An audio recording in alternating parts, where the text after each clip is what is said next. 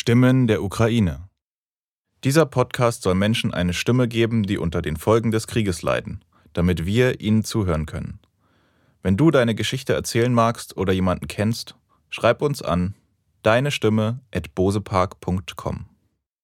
Голоси України. Цей подкаст має на меті дати голос людям, які страждають від наслідків війни, щоб ми могли почути вас. Якщо ви хочете розповісти свою історію або знаєте когось, напишіть нам за адресою твій голос собакабозепарк.com Voices of Ukraine. This podcast wants to give a voice to the people suffering the consequences of the war. This way, we can hear from them directly. If you would like to share your story or know someone who does, write to us at yourvoice at bozepark.com. Голоса Украины. Цель этого подкаста — дать голос людям, которые страдают от последствий войны. Таким образом, мы сможем услышать вас напрямую. Если вы хотите рассказать свою историю или знаете кого-то, кто хочет, пожалуйста, свяжитесь с нами. Твой голос — собачка bozepark.com Mir gegenüber steht jetzt hier ähm, auf dem Gelände des Ankunftszentrums in Berlin-Tegel eine Familie gegenüber, äh, die sich bereit erklärt hat, kurz mit mir zu sprechen über ihre Flucht aus der Ukraine und äh, was sie seitdem so für Erfahrungen gemacht haben.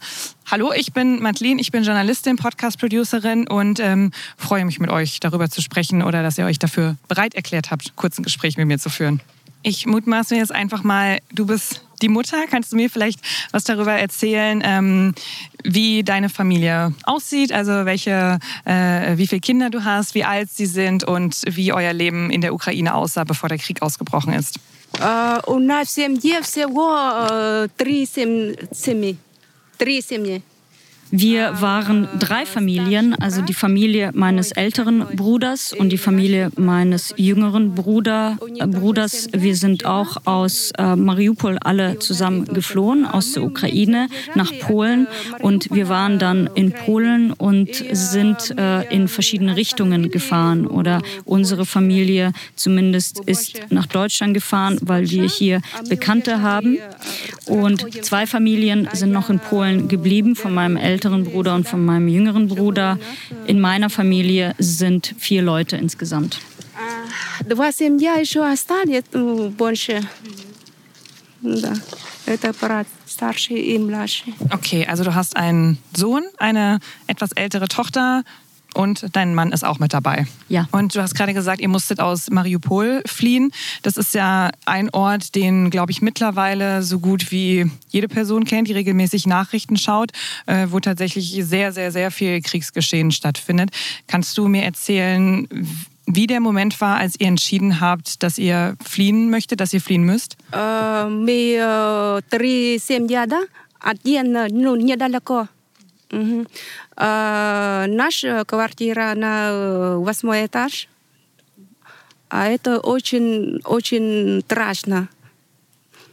И поэтому мы собираемся вместе у старшего брата. Also wir waren ja drei Familien, die nah beieinander gewohnt haben und wir haben im siebten Stockwerk gewohnt und hatten sehr große Angst. Das war sehr beängstigend. Deswegen sind wir alle zu meinem älteren Bruder gezogen. Er hat im Erdgeschoss gewohnt und dort sind wir dann erst geblieben und dann mussten wir weg, weil das Haus gebrannt hat. Ich weiß nicht mehr, welches Datum es war, aber erst wurde das Nachbarhaus getroffen von einem Geschoss im achten Stock und ein paar Tage später sind dann zwei Geschosse auch in unser Haus eingeschlagen. Eins im siebten Stock und eins im dritten Stock und dann stand das Haus in Flammen und wir mussten weg. Wir konnten nichts mehr mitnehmen, keine Schuhe, keine Kleidung. Der Sohn hat äh, eine Jacke mitgenommen, die ihm viel zu groß ist. И мы ничего не успели взять, ничего, ну, короче, убежали, что надо взять, даже одежды, обувь даже не успели взять. Э, удержали, да. Вот.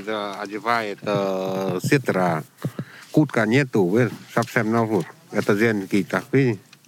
он в 7 лет. Und äh, wir hatten davor Angst, mit äh, unserem Auto wegzufahren, weil wir ein großes Auto haben, äh, das von Militärs, von der Armee gefahren wird. Und wir hatten Angst, dass es uns weggenommen wird, weil gesagt wurde, wenn wir auf der Straße damit fahren, dann werden wir überfallen und dann müssen wir raus und es wird uns weggenommen. Und äh, deswegen sind wir davor nicht weggefahren. Und dann aber, als unser Haus schon gebrannt hat, sind wir durch den Korridor, um zu fliehen. Und das hat in eurem Fall ja auch funktioniert.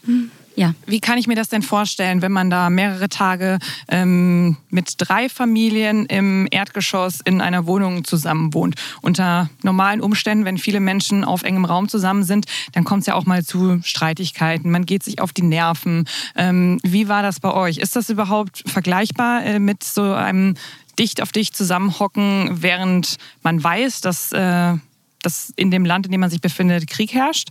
Я, я даже не хочу вспоминать. Это ужасно было. Э, Нет воды, света нет, вообще ничего нету. Звять, э, интернет, вообще ничего нету. Es war schrecklich. Ich kann gar nicht daran denken. Äh, Es gab kein Wasser, es gab keinen äh, Strom, äh, es gab kein Netz, kein Internet. Äh, Und äh, wir haben aus den Heizkörpern das Wasser getrunken. Es wurde Wasser gebracht in die Stadt äh, und es gab riesige Schlangen äh, von Menschen, die anstanden für dieses Wasser und die wurden beschossen. Also Ракета, что-то, не знаю, помпад к нам только через 10 километров, ну, 10 э, метров. Zehn Meter vor uns ist dann eine Rakete eingeschlagen und äh, es, das Haus hat gebrannt und wir haben gesehen, äh, wie um uns herum die Pfützen vom Wasser waren und äh, tote Menschen und wir mussten uns äh, auf die Straße legen, auf den Boden werfen, um zu überleben. Wir haben draußen gekocht, wir mussten draußen auf der Straße kochen. Es äh, gab keine andere Wahl und dabei wurden wir Страшно beschossen. очень. А мы э, вода, то помыть, а потом э, в унитаз, ну, ну, жить как м, можем. Это ужасно были. Готовить на улице, Deswegen haben wir schnell gekocht und sind immer wieder reingerannt danach sofort. Also haben gekocht, haben etwas draußen gemacht und sind immer dann schnell wieder ins Haus, weil wir beschossen wurden. Was habt ihr unter anderem gekocht, um sich das so ein bisschen bildlicher vorzustellen, was es da überhaupt noch gab? Kartoschka Это э, самое важное, это картошка. А и немножко, ничего нету. Wir hatten Kartoffeln, also nicht viel, äh, aber Kartoffeln war das Wichtigste. Wir haben auch nicht geschafft, irgendwelche Vorräte anzulegen, weil die Geschäfte zerschlagen wurden, die Geschäfte auch getroffen wurden. Es gab nichts. Und wie lange seid ihr jetzt hier schon in Deutschland bei eurer Bekannten? Э, Только вчера приехали. Gestern sind wir angekommen. Ja, nach dem, was du mir jetzt gerade so geschildert hast, wie äh, was ihr dort für Erfahrungen gemacht habt, dieses Zusammensitzen im Erdgeschoss, ähm, Wasser trinken müssen aus den Heizkörpern, nicht mehr wirklich viel zu essen zu haben, ähm, kein Strom, kein Internet, zu, allein schon tote Menschen zu sehen, das, das muss schrecklich gewesen sein.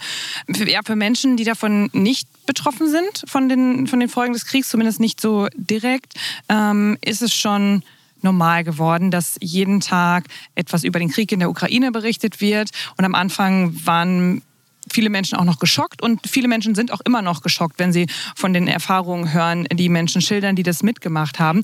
Aber ähm, viele, die da jetzt nicht so einen direkten Bezugspunkt dazu haben, für die ist es nichts Außergewöhnliches.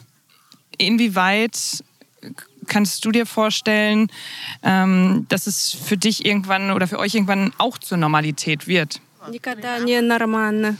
Никогда. Das wird nie normal. А люди э, нормально... э, э, э, Das wird äh, nie normal sein. Äh, die Leute sehen das vielleicht nur im Fernsehen oder hören das, aber für uns kann das nie normal werden. Wir haben das selber gesehen. Wie können wir das vergessen? Wenn dein eigenes Haus äh, verbrannt ist, wie kannst du das vergessen? Das wird nie normal sein. Грелся. А как они может забывать? Как они может нормально?